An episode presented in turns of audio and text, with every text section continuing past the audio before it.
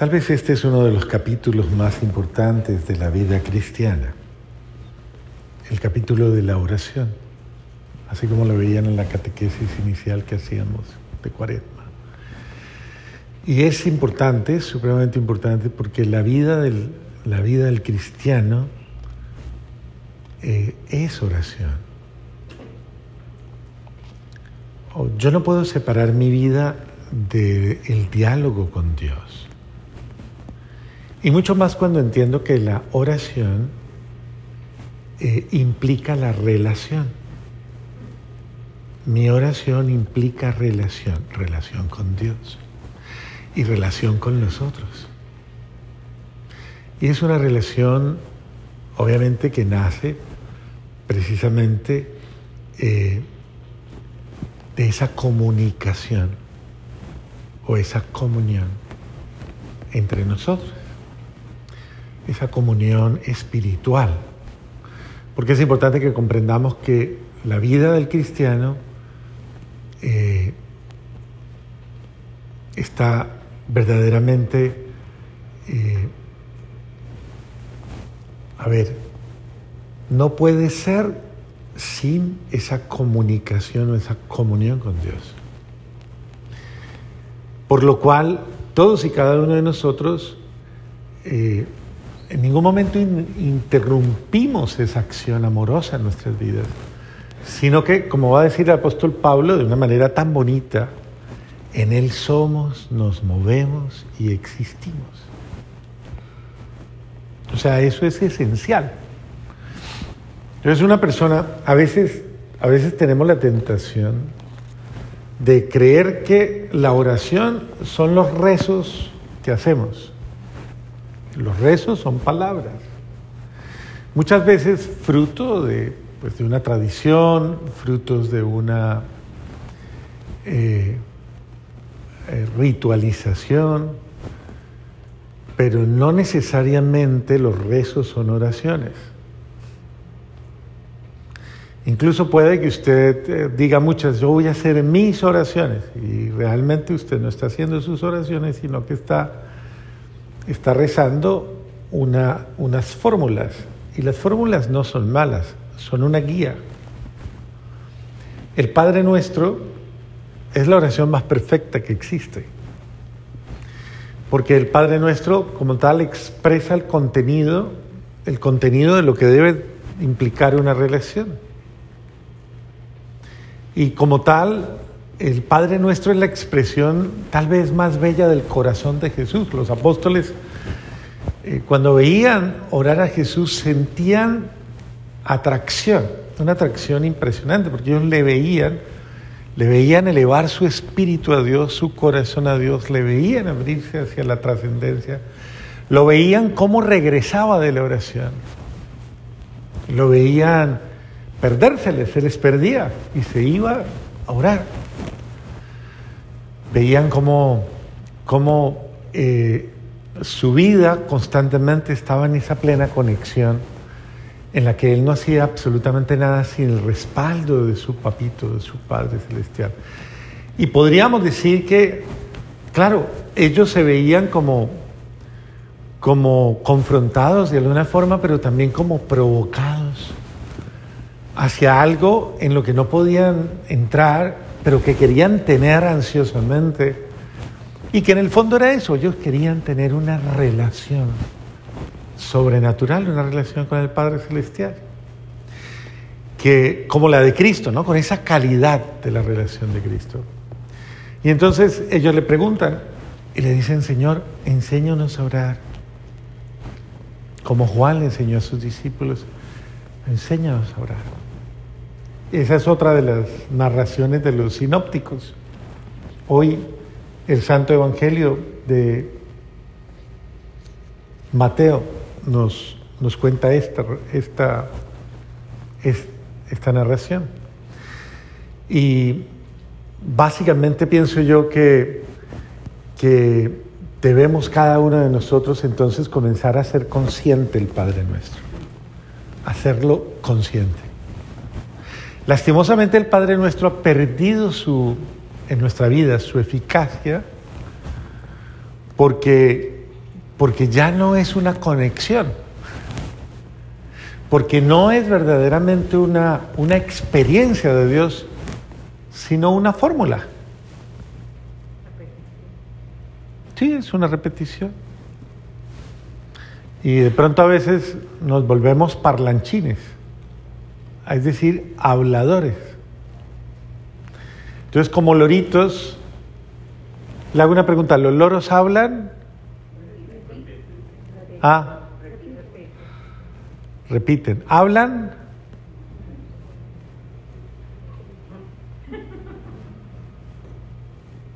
Bueno, entonces, eh, lastimosamente, no es verdaderamente una conexión. Ellos repiten lo que usted les memoriza y lo, pero no, no, no hay esa, esa conexión. ¿Por qué Padre Nuestro? Claro, miren ustedes todo el misterio hermoso del Padre Nuestro. Partamos de Jesús. Jesús tiene una relación maravillosa con su papito, una relación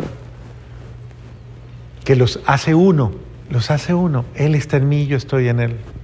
Él vive en mí, yo vivo en Él. Es su relación sobrenatural. Y es una relación en la que Él vive y es una relación en la que Él es. Y es una relación en la que, en la que Él en el Padre, el Padre y yo somos unos. Yo en mi Padre, lo que ama mi Padre lo amo yo. Juan 17, si quieren entender esto, leanse Juan 17. Hoy antes de acostarse, lean Juan 17. ¿Qué van a leer? Bendito sea Dios. Entonces, en ese sentido se van a dar cuenta, pero lean cada frase, digiéranla, o sea, gústenla. Cómo Jesús habla de su relación, cómo le habla a su papá. Papito, papá. Le habla con tanto cariño, con tanta ternura, con tanta dulzura y lo disfruta. El Padre Nuestro es, es la oración por excelencia en la que Jesucristo unifica toda la humanidad y la acoge de una manera especial en la gran familia, la gran familia de los hijos de Dios. Y que integra la iglesia celeste, la iglesia terrestre y como llaman la iglesia purgante eso suena feo, purgante. O esa iglesia que está en tránsito. Pero es la comunión de los santos, esa comunión plena en la que todos somos hijos de un Padre común. Y todos somos hermanos, pero es el sentido mismo de la trascendencia de, de descubrir esa paternidad divina que me ama, ¿no? Esa paternidad divina en la que yo me siento amado. nosotros todos Vivimos muchas veces y tomamos conciencia de la necesidad de tener, de tener a alguien que me proteja, un alguien que me proteja, un alguien. Y ese alguien es el Padre, en el que Jesús ha encontrado todo su respaldo.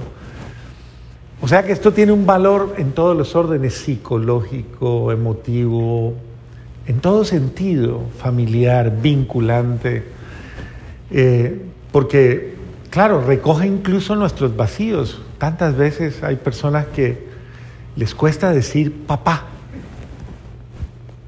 porque lastimosamente han tenido una experiencia un poco dolorosa, tal vez triste, y muchas veces ni siquiera por culpa de su papá, sino por culpa de, de las circunstancias que a veces pues no fueron tampoco tan favorables con su papá.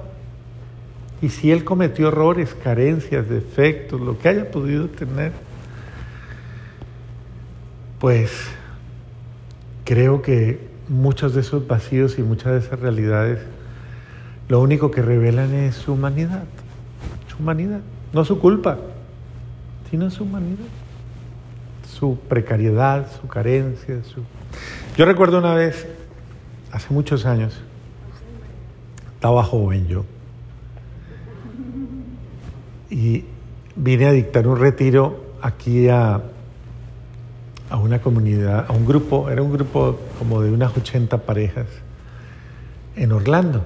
Te digo yo que estaba joven porque cuando llegué adelante y me paré con el otro padre con el que venía frente a todas esas parejas, las parejas pensaban que nosotros éramos los que veníamos como a enseñar, a decirles cómo obraba el sitio la casa de retiros, porque nos miraban, nos miraban y se miraban y, y después algunos nos decían, nosotros los mirábamos y decíamos, ¿y esos muchachitos nos van a dar el retiro? Algo así como, ¿cómo le van a enseñar a sus papás a ser hijos? ¿no? Algo así. Y entonces, recuerdo que fue una experiencia muy bella. Eso fue como en el año 2001. Estaba, eso no hace mucho, pero... Eh, y entonces, cuando uno está en un, en un retiro, uno se conecta con las personas. Uno se conecta totalmente con... Y aunque ustedes, yo ya no los miro a ustedes casi muy de frente y muy así, muy directo porque no los quiero intimidar, ni quiero incomodar. Pero cuando uno está en retiro, uno sí mira directamente porque, porque sí quiere conectar de una manera como les digo, yo ya no miro porque no quiero ser yo. Después dicen, el, me la dedicó el cura, entonces yo no, no lo hago. Pero en aquella oportunidad estábamos realizando el retiro y había un señor como atrás por donde está Carolina, así más o menos sentado. Y durante todo el tiempo que yo iba hablando, iba hablando, iba hablando, este hombre se movía en el asiento, se retorcía en el asiento. Era exageradamente incómodo y yo decía, ¿a qué horas brinca ese hombre? Y, claro, es que toda la, lo que yo veía era que cada palabra que decía le revolcaba su vida. Y en un momento de esos, yo, claro, éramos dos, entonces mientras yo daba charla, el otro padre confesaba. Entonces, cuando él daba la charla, yo me iba a confesar. Y en ese momento termina una charla y yo me voy a confesar. Cuando yo me voy a confesar, llega el hombre ahí al cuarto donde yo estaba confesando. Y yo dije, este viene furioso. Y entonces entra él y obviamente no sabía qué iba a hacer. Él sencillamente expresó lo que tenía. Dijo, estoy lleno de ira, estoy lleno de dolor, estoy lleno de rabia, estoy lleno de... O sea, él, estaba que reventaba y no sabía por qué. Y claro, yo en ese momento simplemente lo miro, lo escucho. Y, y en ese momento me doy cuenta de lo que él dice. Dice, eh, odio a mi padre, lo odio. No era un hombre joven, era un hombre por ahí de unos 60, 62 años más o menos. No estoy diciendo que los que tengan 62 años sean viejos. Estoy diciendo que era un hombre adulto, maduro, nada más, con una gran juventud acumulada. Bueno. Y entonces dice, no odio, no puedo y comienza a sacar todo su dolor, todo su dolor, todo su dolor. Y a mí me impresiona tanto eso que yo no sabía cómo calmarlo. Y yo lo saqué todo el dolor, le dije, no, saque todo el dolor, todo lo que siente, todo. Y comenzó a llorar, a llorar, a llorar, a llorar. De la ira que tenía, la frustración de la ira. Es que ese hombre destruyó mi vida. Y en ese momento el Espíritu Santo me mueve, me arrodillo y le digo, tu papá no está aquí, pero en este momento tu papá necesita tu perdón. Y en nombre de Jesús yo te pido perdón en nombre de tu papá. Hijo, perdóname. Cuando yo digo así, ese hombre se tira a llorar, a llorar, a llorar. Y lloramos los dos. Pero impresionante, impresionante. Pero este hombre lloraba como un niño chiquito. Lloraba, lloraba, lloraba. Hijo, perdóname. Y ese hombre, cuando ese hombre sale de ahí, era otro hombre. era como si, Dios mío, le hubieran, no sé, quitado... Exacto. Yo no hacía sino llorar porque yo decía, cómo es inmensa la misericordia de Dios. Qué bello el amor de Dios. Qué lindo el amor de Dios. Que nos quiere sanar. Esa ternura de Dios se siente. Y es que eso es el ser humano. Necesita ser amado por Dios. Y por eso les digo, el Padre nuestro. Yo siempre lo he creído porque muchas veces me ha tocado predicarle a muchos hombres, a muchos hombres. Y créanme que los hombres no son tan fuertes. O no somos tan fuertes como aparentamos. Y este mismo testimonio lo he tenido que contar en muchas experiencias de hombres y, esta historia se ha repetido no una vez, sino muchas veces, muchas veces. Y, y necesitamos, necesitamos saber que mi Padre es mi Padre, que Él sí es mi Padre y que yo soy su Hijo, su Hijo amado y que Él me ama y que Él me acepta y que Él me quiere y me perdona y me acoge. Por eso no debemos orar a la carrera, sino vivir cada, cada elemento del misterio de la oración, del Padre nuestro. Y abrirnos a toda esa, a, la vida sobrenatural que Jesús nos ha invitado a través de la oración del Padre nuestro. Cada sentencia del Padre Nuestro nos abre, nos abre el misterio insondable del amor de Dios. Pero tenemos que dejar de ser tan superficiales. Discúlpenme, no, no quiero que, que se sientan juzgados, pero es que a veces somos muy superficiales y a veces no somos conscientes ni siquiera de lo que decimos. Por eso no nos sanamos, por eso no vivimos, por eso no obra en nosotros la gracia, mire lo que decía la segunda lectura del domingo. ¿Cómo decía la segunda lectura del domingo? Los que vinieron a misa. A ver, no, pero tiene memoria de pollo ustedes. ¿En serio? Segunda lectura del domingo. Pero díganme qué decía. Dios mío, bendito. Y eso que yo Creí que iba a alcanzar para toda la semana. La... ¿En serio? Repetir y repetir y repetir y repetir. Sí. Por eso es que las mamás repiten tanto, ¿no?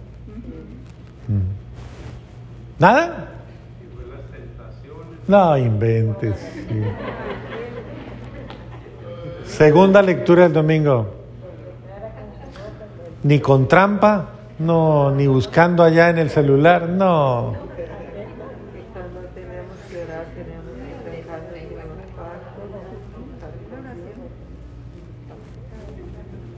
La palabra de Dios está en tu boca y está en tu corazón.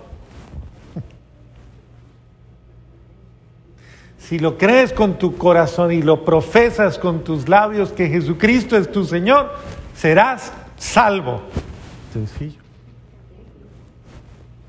La palabra está en tu boca. Pero dígalo.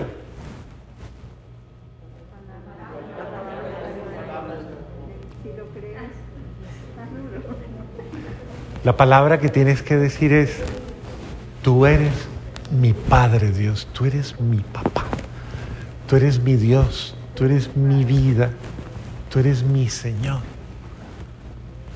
Es eso, es la palabra está en tu boca, profésalo. El domingo había dos profesiones de fe, la profesión del pueblo y la profesión eh, de Jesús. Jesús es mi Salvador. Profésalo, profesa tu amor a Dios y créelo. Eso es lo que usted hace cuando le dice a alguien algo que usted dice con toda el alma. Eso es una profesión de fe. Cuando usted la dice con amor, te amo. Eso es una profesión de fe. Entonces la palabra está en tu boca y está en tu corazón. Y es necesario decirla, hay que decirla, usted debe decirla, debe escucharla. Yo sé que tú me amas, Jesús. Y es recrearme en el amor de Dios. Y en ese sentido, cada vez que nosotros, de una manera consciente, mire, mire lo lindo de la oración del Padre Nuestro. Comienza con el reconocimiento de que yo soy hijo, de que soy hijo, que tengo hermanos, bueno, toda esta dimensión familiar. Tú eres mi padre, soy miembro de una familia y amamos la familia. Bueno, amamos la familia biológica que Dios nos ha dado, pero debemos entrar en la dimensión de amar nuestra familia sobrenatural. Y lo primero que Jesús nos enseña a hacer es, es a alabar al papá. ¿Cómo sigue el Padre nuestro?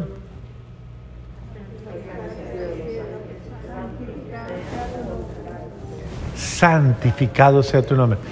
¿Por qué? Porque es, ese es el poder de la, de la alabanza, de, a ver, mire cómo es de linda la relación de Jesús con el Padre, que es, es, le habla a su papito y lo primero, obvio, que estás en el cielo es recordándonos que, que Él está en la plenitud de la existencia humana. Porque el cielo es, ¿dónde está el cielo? Todo es el cielo. Tan bella. ¿Dónde está el cielo? ¿Quién es el cielo o qué es el cielo? El cielo es Dios, el cielo es Jesús. Cuando usted se come la hostia, se come el cielo. ¿Sí lo, ha entendido? La eternidad entra en usted. Es el cielo inmenso quien adora toda la creación. Entonces, eh, santificado sea tu nombre, porque es el sentido de, el sentido de la alabanza, del reconocimiento, eh, el, el reconocer la grandeza. Y es una forma de relacionarse los unos con los otros. Reconocer, admirar al otro. ¿Usted sabe cuál es el grado más alto del amor?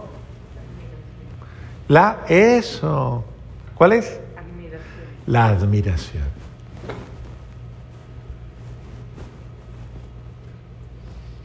Admirar al otro.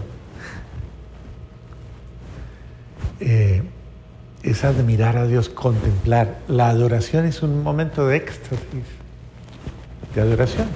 Reconocer la grandeza, reconocer la plenitud y llenarnos de ella, porque no solamente es eso, es que el alabar a Dios en el sentido que traduce esta experiencia es alimento de nuestra vida, es el por eso le llaman el poder de la alabanza, el poder de la comunión con Dios. En la medida en que usted alaba a Dios y bendice a Dios, en esa medida Dios penetra en usted con su gracia, con la fuerza del Espíritu Santo y le llena de su presencia. Por eso una persona que alaba a Dios, bendito sea Dios, que glorifica a Dios y que reconoce a Dios constantemente, esa persona se llena de Dios. Y en esa persona el cielo desciende. Una persona que vive en constante alabanza a Dios vive feliz. Vive en bendición. Eh, porque eh, eso es lo que hacen los ángeles constantemente en la presencia de Dios. Es, honrarlo, reconocer. Pero eso es un lenguaje de amor sobrenatural, un lenguaje, un lenguaje profundísimo de amor. Claro, nosotros no sabemos amar, discúlpenme, pero nosotros no sabemos amar. Y como no sabemos amar, nos cuesta expresar. Nos cuesta abrir el corazón. A nosotros nos cuesta creer en el amor verdadero. Y en ese amor que exalta, que exalta, que reconoce, exalta, que, que es humilde, porque uno tiene que tener la humildad para reconocer, reconocer al otro, reconocer y admirar. Por eso la envidia es uno de los, es uno de los pecados. Y una de las características del demonio, ¿no? por la envidia del mal entró el pecado en el mundo. Entonces, es importante que nosotros sepamos entrar en, la, en esa dimensión de, llenarnos de esa gracia de ver desde Dios, de, de experimentar desde Dios, de ver todo en esa dimensión santa, santa, bendita.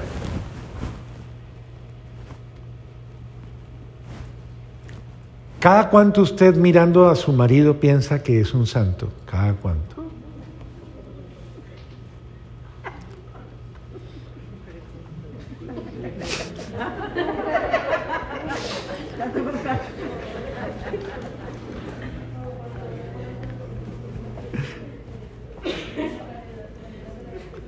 Cada cuánto mirando a su mujer piensa lo mismo. Ay, Dios mío.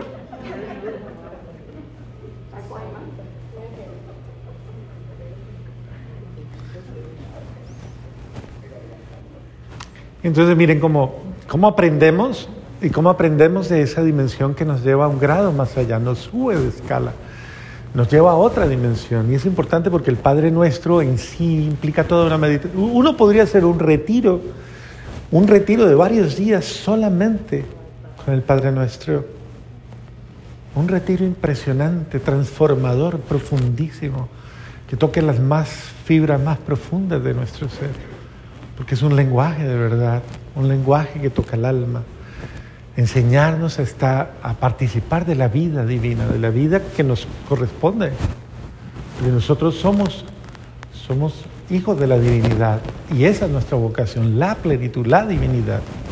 Por eso vamos hacia nuestro Padre, Dios, y cuando pase esta hora, como lo dice el apóstol, cuando pase este cuerpo temporal, y cuando llegue la plenitud, vamos a disfrutarlo todo, como dice el apóstol Pablo, veremos todo tal cual es y todo será perfecto. Pero es que vivimos tan pegados a la vida terrenal que ya ni siquiera aspiramos a la sobrenatural. A eso es lo que se le llama existencialismo. Una persona que vive en el carpe diem, ¿no? El vivamos, comamos y bebamos que mañana moriremos. Vive el día y ya, se acabó. No hay trascendencia. Y el, el, el, ser humano es un ser absolutamente trascendente. Por eso nos referimos a un Dios trascendente, a un Dios que nos muestra otro horizonte, otro norte. Padre nuestro que estás en el cielo. Yo soy un ciudadano del cielo, aspiro al cielo, soy un ser ciudadano del cielo o del infierno. Ah, bueno, del cielo. Santificado sea tu nombre. Y luego dice qué? Este lenguaje del reino de Dios es impresionantemente externo. Pero el reino de Dios es la plenitud de Dios. Venga a nosotros la plenitud de tu presencia. En todo, tu reino es el orden, el orden en ti, el orden sobre todo orden, el orden humano, el orden, el orden en todas las realidades. Venga tu reino y tu reinado de amor, es decir, venga toda la restablecimiento de toda la creación. Venga la nueva creación, la nueva vida, porque eso es lo que le estamos pidiendo a Dios. El venga a nosotros tu reino es que se establezca en nosotros la vida que Dios ha preparado para nosotros, como papá, que es nuestro. Y bueno, nos extenderíamos muchísimo en, en, mirar todas las características de ese reino maravilloso de Dios, que yo quiero que reine en mí, que reine en mi corazón, que reine e impere y que sea mi soberano, desde el trono de mi alma, desde el trono de mi espíritu, desde el trono de mi corazón, que reine mi Dios. Que yo pueda decir como Francisco, mi Dios y mi todo, mi Señor y mi Dios. Pero reine en mí, mi Señor. Así es. Pero nosotros no. Nosotros rezamos y, y, y más en así y brincamos. ¿Cómo aceptamos ese amor? Toca volvernos como, como las esponjitas, como una esponjita. ¿no? Usted, ya, usted lo está haciendo ya porque ya se está metiendo aquí en la esponjita. Entonces está absorbiendo la vida sobrenatural, absorbiendo el cariño, el cariño que le da su amiguita, el cariño que le dan sus hermanitos, el amor, la presencia, todo. Y usted ahora sale de aquí empapada a su casa. Y todo el mundo en su casa se va a dar cuenta que usted viene de misa porque está plena. Y todo el mundo va a decir, qué maravilla, mamá, ¿de dónde viene? Va a decir, de misa, qué delicia. Usted siempre, siga yendo que le hace tanto bien, mamita. Eso sí.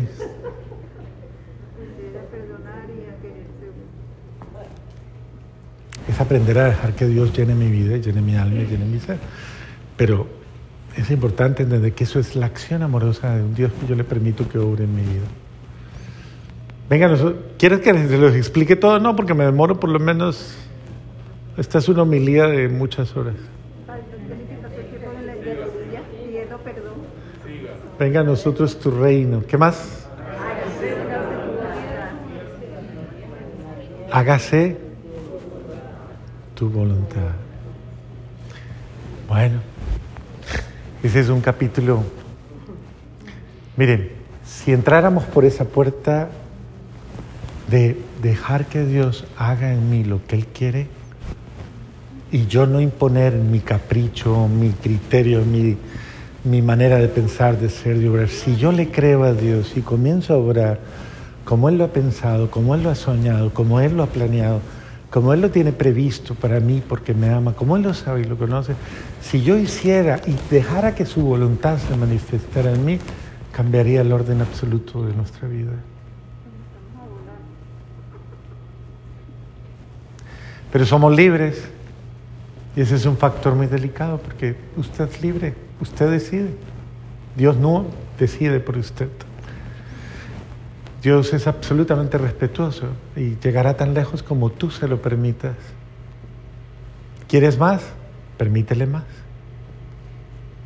Deja que Él haga más en ti. No le pongas freno, no le pongas traba, no le quites, no le pongas límites. Deja que Dios haga más en ti. Te hago una pregunta.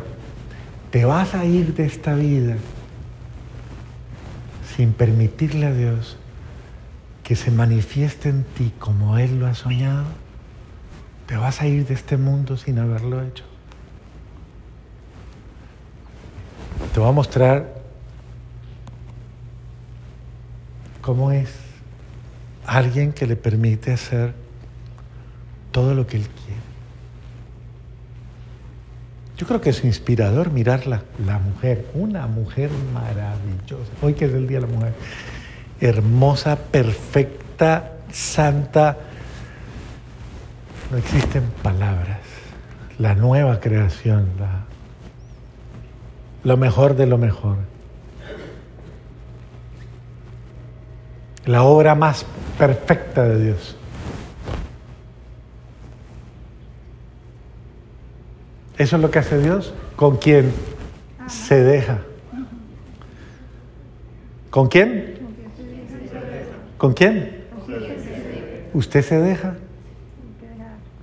Imagínese, piense en esta cuaresma en las resistencias que usted tiene, en todas las resistencias que usted tiene, por las cuales usted segundo a segundo, mi milésimas de segundo, usted le impide, su ser se impone y no deja que el ser de Dios se manifieste en su vida.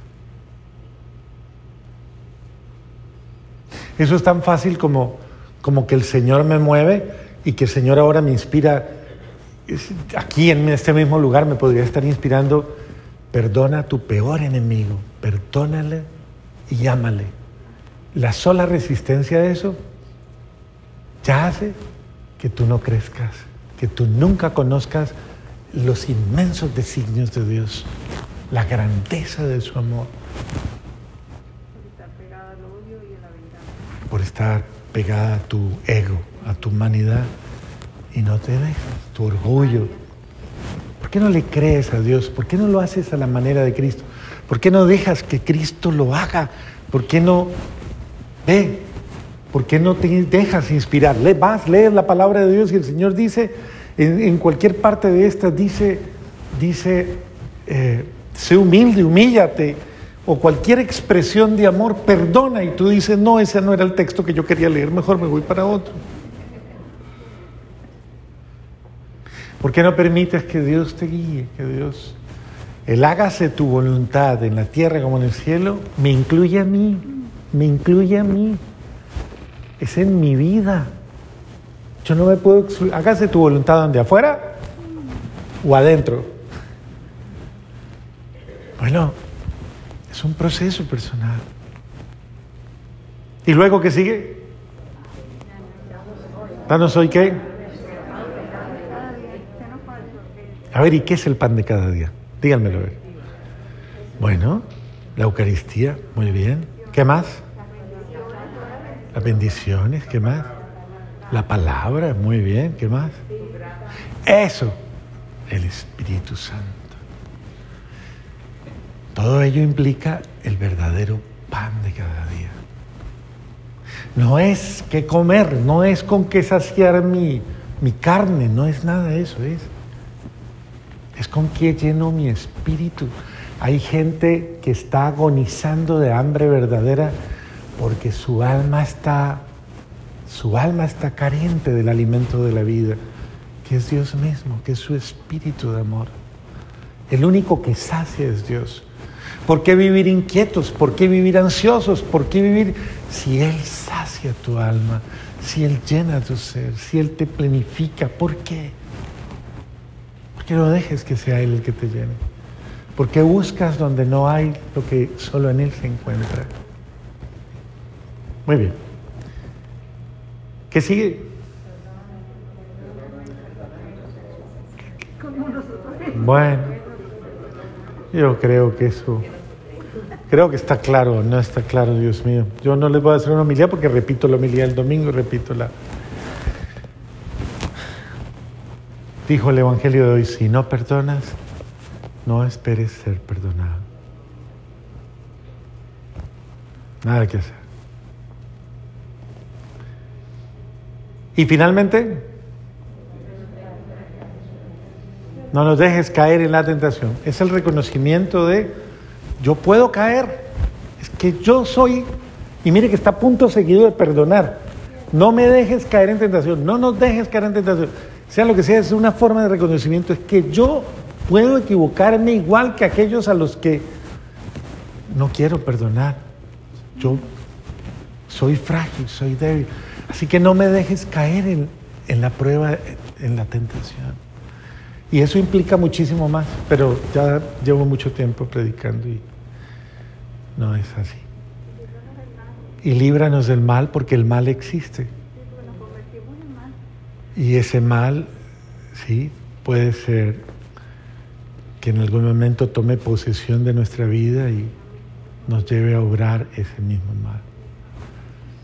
Entonces, creo que pensemos y meditemos muy bien esto y cada vez que hagamos el Padre Nuestro, hagámoslo de una manera más consciente y que esa oración perfecta nos dé la clave para sanar nuestras vidas, para seguir sanando nuestras vidas y para seguir permitiéndole a Dios que lo que Él quiere se realice en nosotros.